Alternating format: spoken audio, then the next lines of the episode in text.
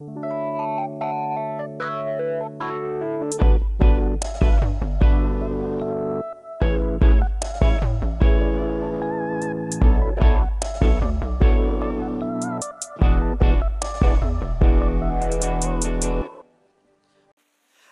tá, então nos próximos minutos nós vamos falar sobre esse caminho de restauração. Eu vou me, a base minha vai ser Ezequiel 37. E eu vou te dar um pano de fundo sobre Ezequiel 37. Ezequiel é um profeta do Velho Testamento, ele é conhecido como um profeta maior. Ele viveu uma transição de Israel quando estava saindo de Jerusalém, de, quando estava dando uma confusão muito grande e eles foram levados escravos para a Babilônia. E Ezequiel ele é transportado para a Babilônia e é um profeta, um homem de Deus e está no meio da Babilônia. E Deus levanta ele no meio do povo, um povo totalmente desacreditado. Deus levanta Ezequiel, e Ezequiel agora ele começa a ter algumas visões de Deus e trazer algumas palavras para o povo. E o povo vai recebendo as palavras dele. Ezequiel 37, ele tem uma visão. Uma visão chamada a visão do vale dos ossos secos. Para quem está algum tempo na igreja, já deve ter lido. Hoje, por acaso, uma pessoa me mandou no Instagram dizendo: Jesus está voltando. Leia Ezequiel 38, 39, que tem a ver com as guerras que estão acontecendo na Palestina lá. Eu falei para ele: Ó, oh, hoje eu vou estar pregando sobre o 37. Então será que Deus não está nos preparando? Ezequiel é um profeta escatológico, ele tem palavras do futuro. Mas hoje, nós vamos nos deter em Ezequiel 37, o vale dos ossos secos. Qual é que é essa história, gente? A mão do Senhor leva ele em espírito a um lugar. O profeta está lá na Babilônia, no rio Quebar, no lugar onde eles estavam habitando, e Deus leva ele a um lugar de uma visão, de uma experiência espiritual, e ele vê um vale de ossos secos, muitos ossos secos. E esses ossos que representam pessoas mortas, que já foram consumidas, e ele, e ele recebe, uma, ele recebe uma, uma direção de Deus e uma pergunta de Deus dizendo: esses ossos podem voltar a viver? E o profeta tem uma resposta para Deus, tu sabes de todas as coisas. E aí tem um desenrolar dessa história, e o desenrolar dessa história é que Deus estava prometendo restaurar o povo de Israel. Amém? Por que, que eu estou dando essa introdução assim? Porque nós hoje vamos começar nesse canto aqui e vamos terminar lá. Nós vamos fazer um caminho, tá? Eu vou ficar centralizado, é claro, mas que você entenda que nesse canto aqui é o canto do Vale dos Ossos Secos. Tem umas quatro, cinco casacos aqui para mim. Pega o meu casaco aí. Cinco, aí mais um casaco. É um osso, outro osso, outro osso, tudo muito osso, ó aos ossos. Então, esse canto é o canto dos ossos secos, que representam pessoas desacreditadas, sem esperança, sem perspectiva de vida, é, é, deixa a vida me levar, a vida leva eu, não tem plano, não tem projeto, não tem ambição, não, não sabe para onde vai, qualquer coisa serve. Então, esse canto aqui representa o vale dos ossos secos, e nós vamos caminhar até lá ao final. Amém, gente? Você está comigo? Então vamos ler agora Ezequiel, capítulo 37, versículo 11.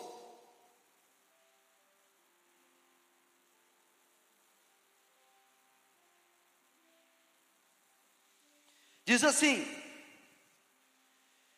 Então ele me disse, filho do homem, esses ossos são toda a casa de Israel. Eis que dizem: os nossos ossos estão secos, perdemos a nossa esperança, fomos exterminados. Lembra? Pessoas sem esperança, já fomos exterminados. O meu título da, da, do nosso bate-papo, para nos prepararmos para a ceia do Senhor nessa noite, é uma luz no fim do túnel. Nós vamos começar desse lado e vamos entrar num túnel aonde vai gerar uma luz que é a nossa esperança, Cristo é a nossa esperança, e nesse caminho, nesse trajeto, nessa jornada, nesse túnel, nós vamos extrair da história princípios, valores, revelações de Deus, para nós termos uma vida restaurada. Amém, gente? Você está comigo? Você está animado? Então vamos junto. Aqui é o começo da nossa jornada. Primeira coisa que eu quero falar para vocês, deixa eu ler Ezequiel 37, do 1 ao 3. A história começa assim: Veio sobre mim a mão do Senhor e ele me levou pelo Espírito do Senhor e me deixou no meio de um vale que estava cheio de ossos. Ele me fez andar ao redor deles, e eu pude ver que eram muitos, muito numerosos na superfície do vale e estavam sequíssimos. Então me perguntou: Filho do homem, será que esses ossos podem reviver? Respondi: Senhor Deus, tu sabes. Preste atenção nesse texto. O profeta começa dizendo: A mão do Senhor estava sobre mim. Primeira informação que nós temos que entender que apesar das circunstâncias que estamos vivendo, nós temos que ter uma consciência o que está sobre nós. A mão do Senhor está sobre mim e ele me levou em espírito no meio de um vale ossos secos. Nós já vamos voltar aqui nesse texto, mas antes, a primeira parada o primeiro movimento desse túnel, que tem uma luz lá no final dele, se chama abrindo os olhos. Nós temos que entender que num caminho de restauração, a primeira coisa que eu tenho que entender é: Deus, abre os meus olhos. Cantamos, abre os olhos do meu coração, eu quero te ver. Cantamos a noite toda sobre olhos, sobre visão, sobre enxergar Deus. É muito importante para você que quer ser restaurado, para você que está convivendo com pessoas que precisam de uma restauração. A primeira coisa é abrir os olhos, entender. Voltando para o texto, eu quero, eu quero ressaltar com vocês algumas coisas. Ezequiel 37, do 1 ao 3, olha só.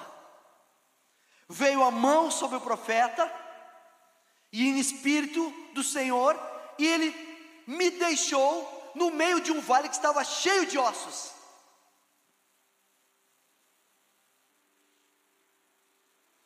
E me deixou no meio de um vale que estava cheio de ossos. A primeira coisa que eu quero falar para vocês é admitindo que eu estou no meio de um vale de ossos secos. Nós temos muitas vezes uma tentação dentro da igreja de negar os problemas, ter uma vida de negação. E aí, como é que tu tá? Ah, em nome de Jesus eu tô bem. Como é que está teu casamento? Como é que está tua família? Como é que estão tá as tuas finanças? Como é que está tua história? Como é que está teu ministério? Ah, em nome de Jesus eu estou bem.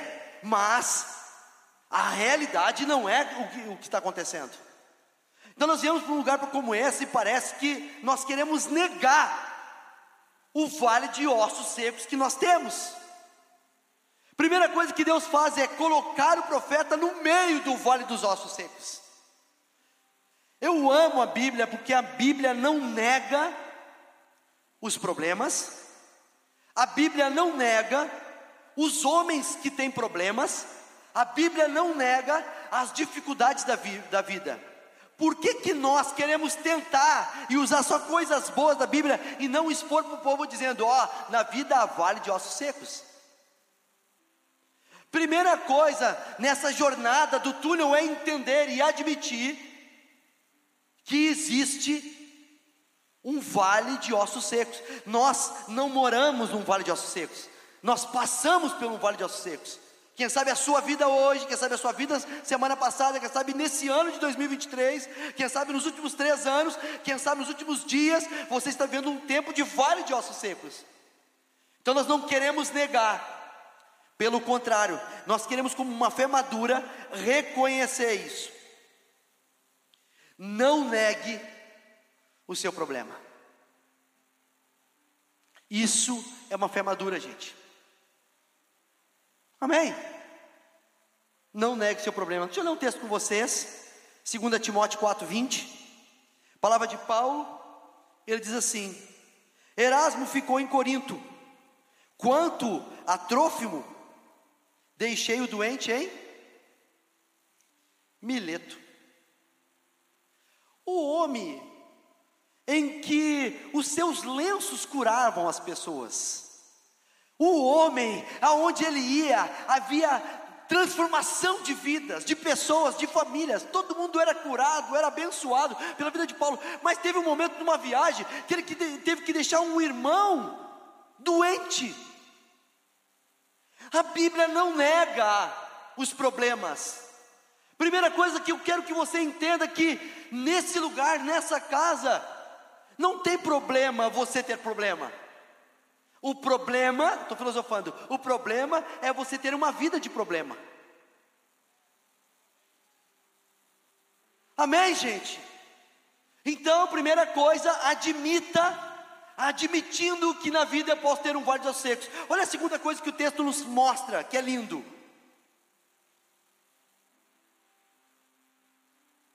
Ele me fez andar ao redor deles, dos ossos. Está lá os nossos ossos. Admitindo, e a segunda coisa, Deus está nos dizendo: mesmo a meio vale de ossos secos, ande. Não fique paralisado pelas dificuldades da vida. De repente você está dizendo, eu estou desacreditado, eu não tenho esperança, eu não tenho mais fé, eu parei com tudo. Deus está dizendo, mesmo a vez de vale dos secos, eu te coloco nesse lugar para você caminhar entre eles. Há uma palavra de Deus nessa noite que vai te tirar de um lugar de paralisia e vai te trazer um movimento espiritual. Amém, gente? Porque Deus é um Deus que faz o impossível que você não pode fazer, mas Ele espera que você se levante e ande. Amém? No meio do vale dos ossos secos, Deus fala para ele: não simplesmente fica só dizendo, repreendendo, amarrando, declarando palavras de vitória, mas ande em volta do vale. Em nome de Jesus, pessoas vão começar a se levantar nessa noite e começar a andar meio a problemas em nome de Jesus. Amém? Eu tenho uma frase para te dizer aqui.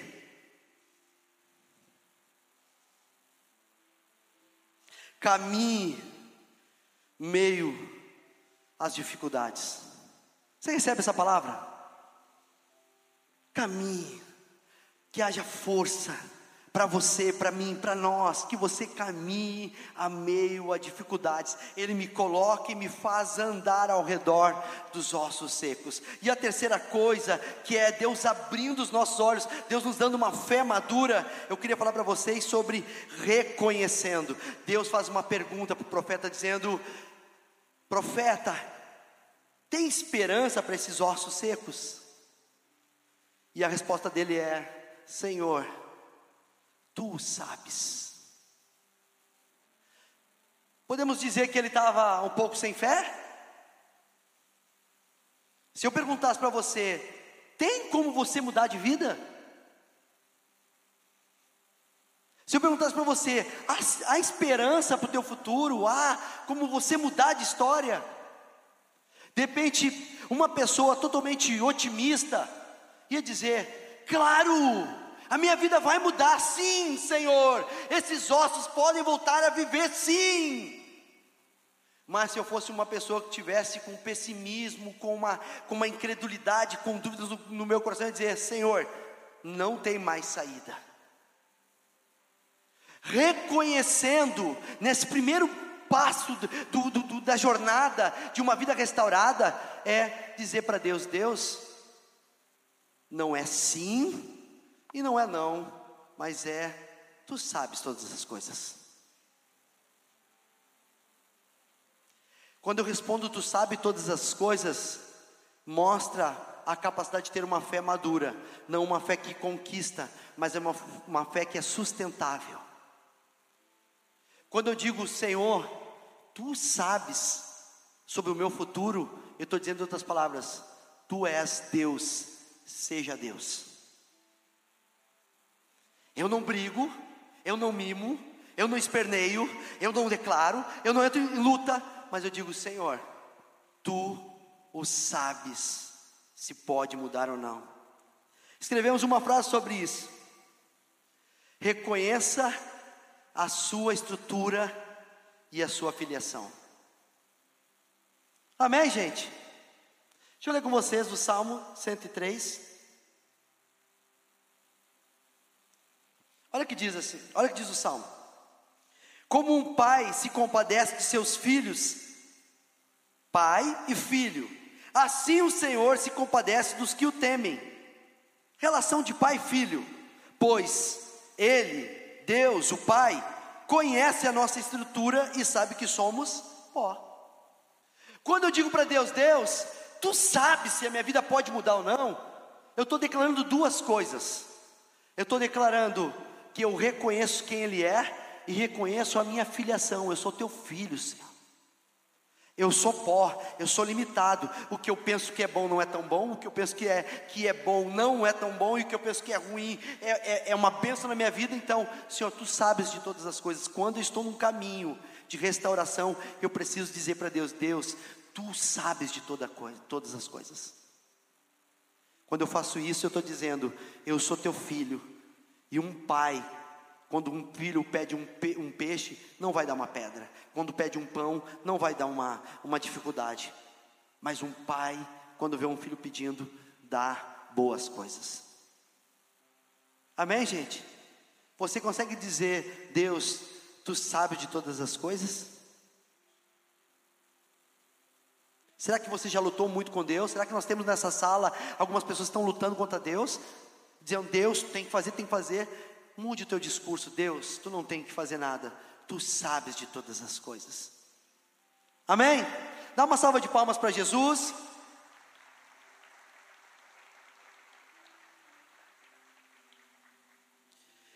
Segunda coisa, enfrentando a escuridão.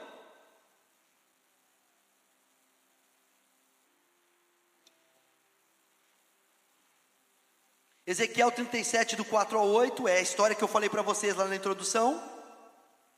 A sequência, quando depois que ele fala, Senhor, tu sabes de todas as coisas, então ele me disse: profetize para estes ossos e diga-lhes, ossos secos, ouçam a palavra do Senhor. Assim diz o Senhor Deus a estes ossos: Eis que farei entrar em vocês o espírito, e vocês viverão porei tendões sobre vocês, farei crescer carne sobre vocês e os cobrirei de pele, porei em vocês o espírito e vocês viverão. Então vocês saberão que eu sou o Senhor. Então profetizei como me havia sido ordenado. Enquanto eu profetizava, houve um ruído, um barulho de ossos que batiam contra ossos e se juntavam, cada osso ao seu osso. Olhei e eis que apareceram tendões sobre os ossos, cresceram as carnes e eles cobriram-se de pele, mas não havia neles espírito. Amém, gente?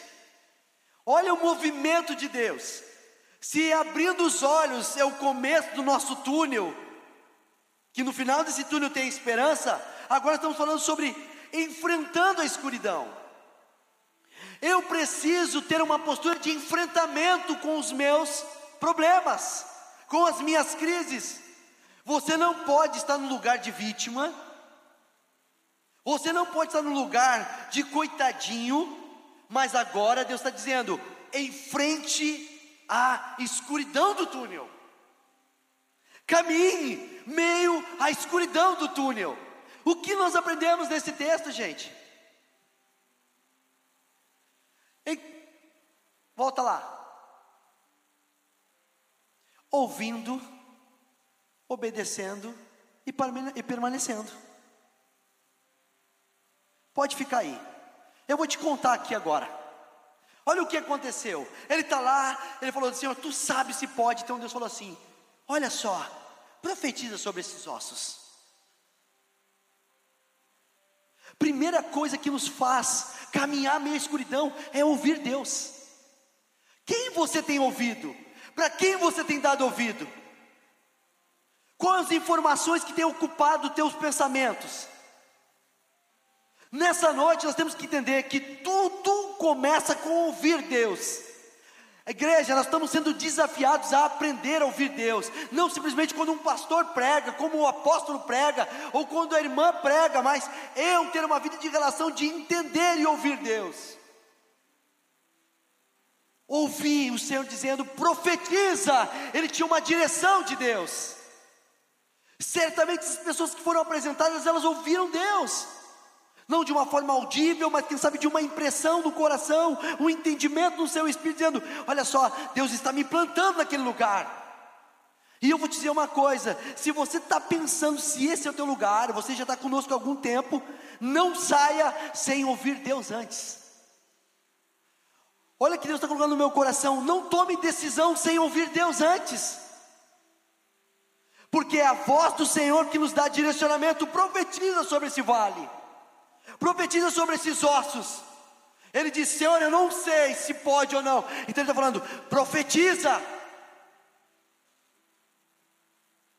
Escute Deus nessa noite. O que Deus está te mandando fazer. Gente, eu acredito que nós vamos ser referência na parte social.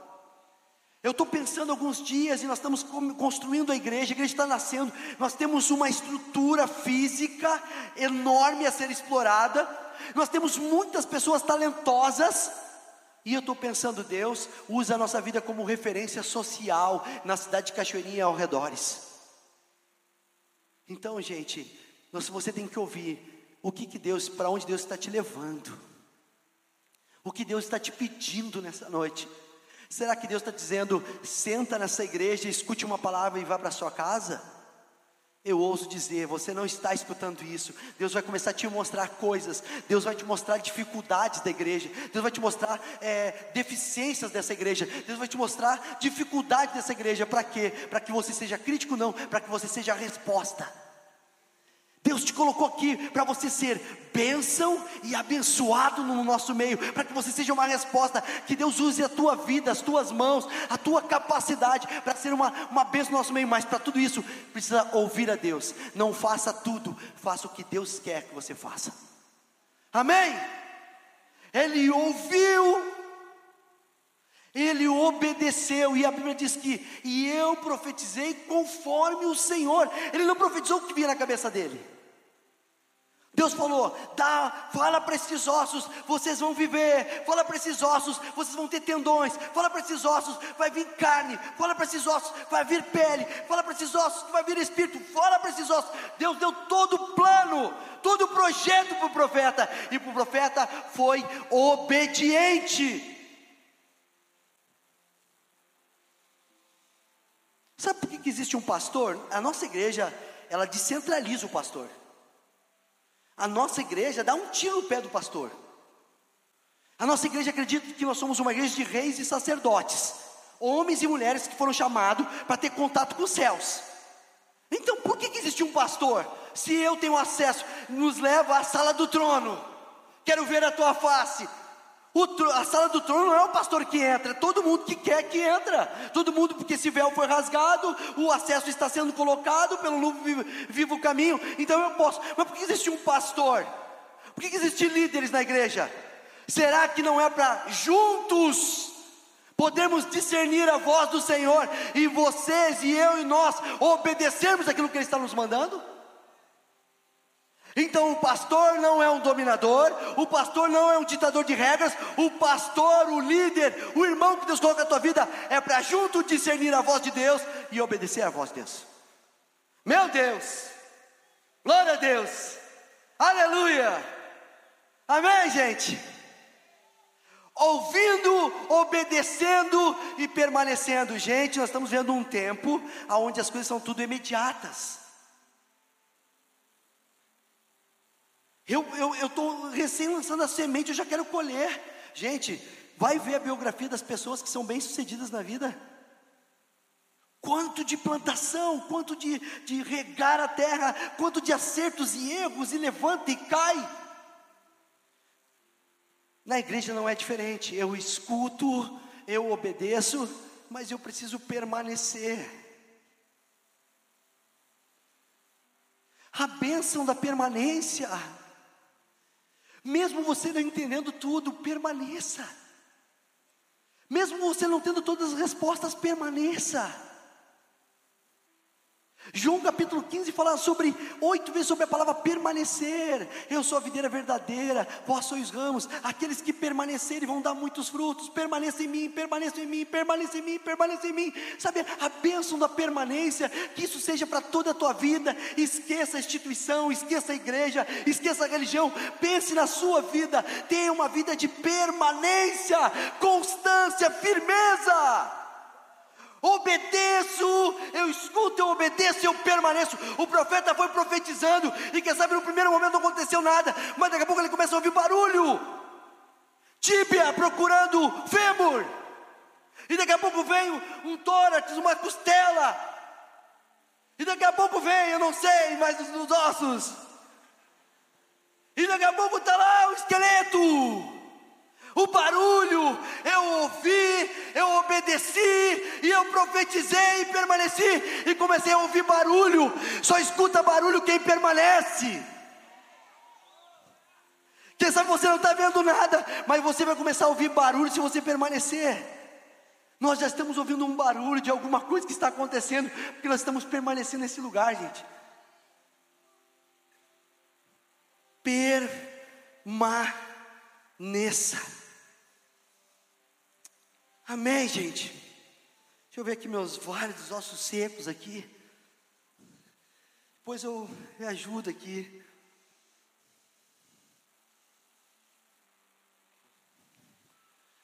Então, abrindo os olhos. Abrindo os olhos. E aí eu vou enfrentando a escuridão. Ouvindo, obedecendo e permanecendo. Amém, gente?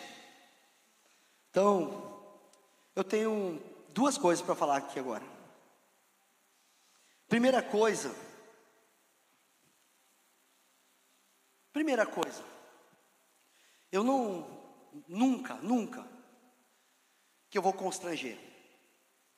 Mas é uma pergunta, a gente está em família.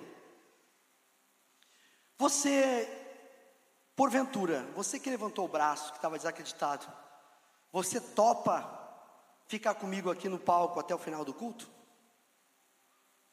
Daqui a pouco,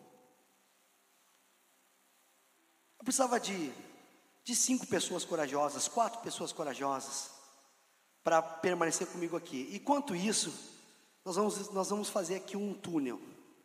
Não é o túnel de fogo, do fire, mas é um túnel. Olha lá, uma salva de palmas para o o nosso túnel. Eu só quero ver esse túnel. Vamos orar para que dê, dê certo esse túnel?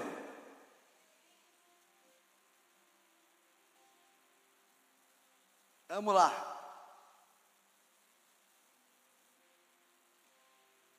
Esse é o túnel, pode eu tenho que, eu tenho que estar atrás dele.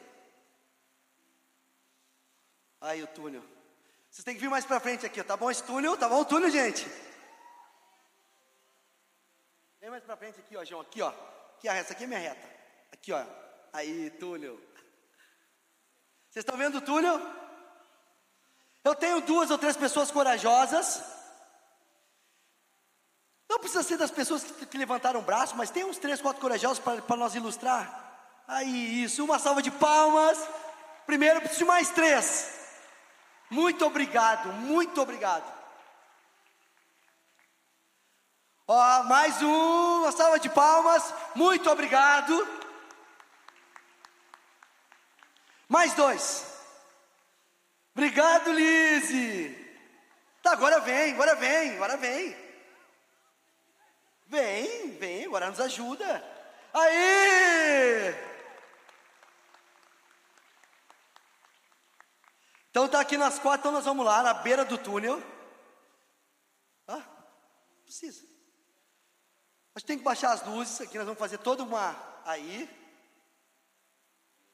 Então nós estamos aqui, nós estamos, vem cá, Maria, Marino.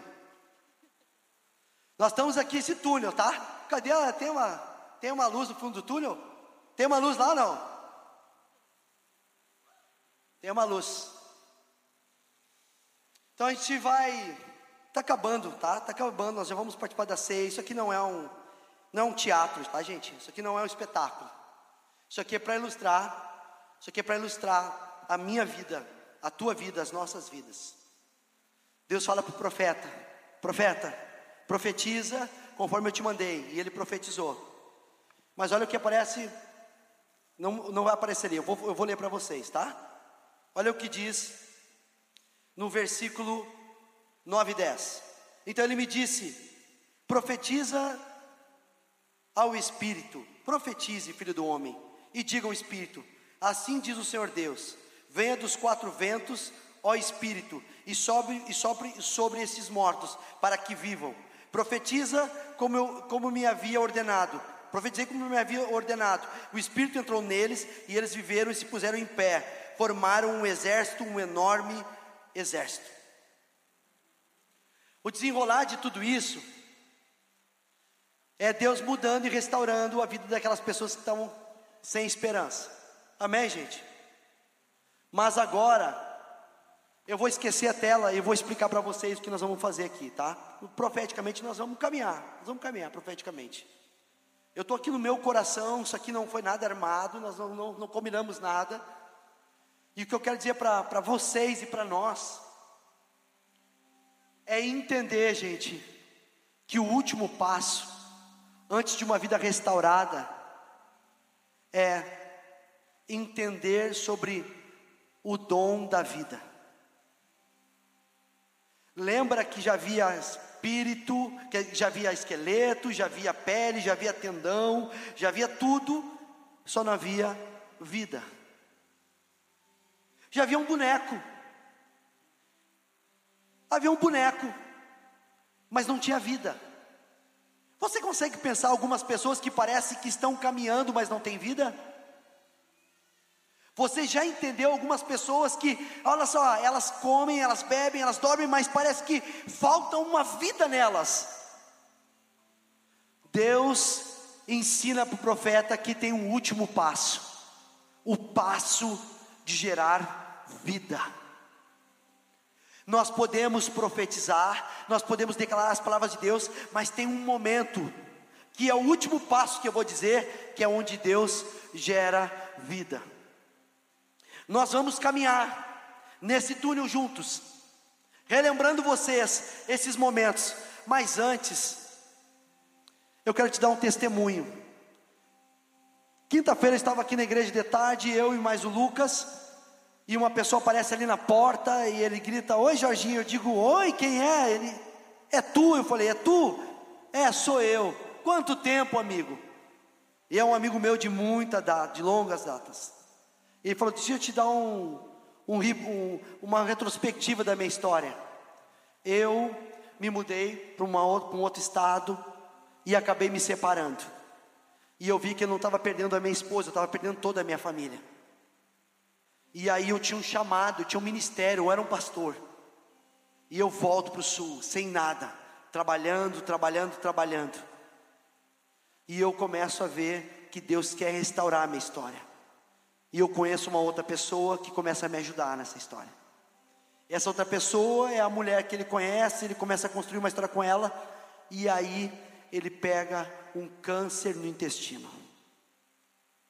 Os médicos dão seis meses de vida para ele, e ele começa a tratar, e ele dizendo: Deus, faz um milagre na minha vida, Deus faz um milagre na minha vida, Deus faz um milagre na minha vida, Deus restaura a minha vida.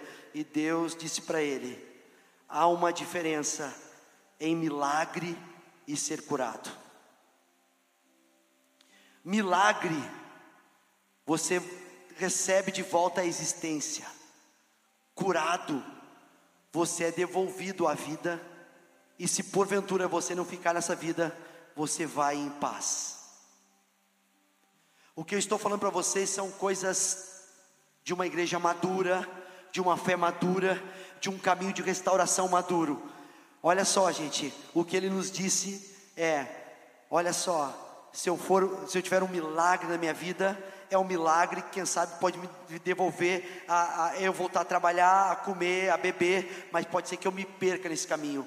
Mas se Deus fizer em mim uma cura, Ele me devolve para a sociedade como alguém que foi curado e eu vou começar a curar todo mundo.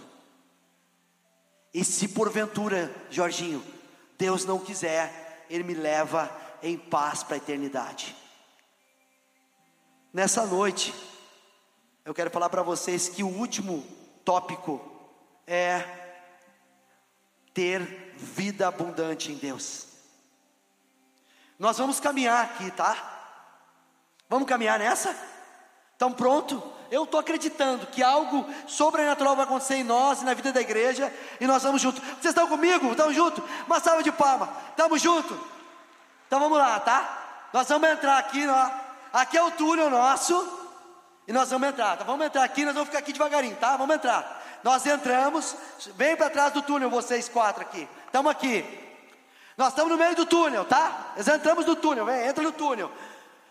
Estamos no túnel. Lembra que nós estamos abrindo nossos olhos? Lembra que nós estamos aprendendo que nós temos que primeiro admitir os problemas, depois nós temos que é, se movimentar meio a problemas, e depois nós temos que reconhecer que somos pó e o Senhor sabe de todas as coisas, lembra? Depois a gente caminhou sobre enfrentando uma escuridão. Nós não estamos sendo vistos, estamos apagados, e aí nós temos que lutar com obedecer, ouvir, obedecer e permanecer. Nós estamos aqui representando uma igreja. Quem sabe eu preciso de uma restauração na família. Quem sabe eu preciso de uma restauração no meu corpo, na minha saúde.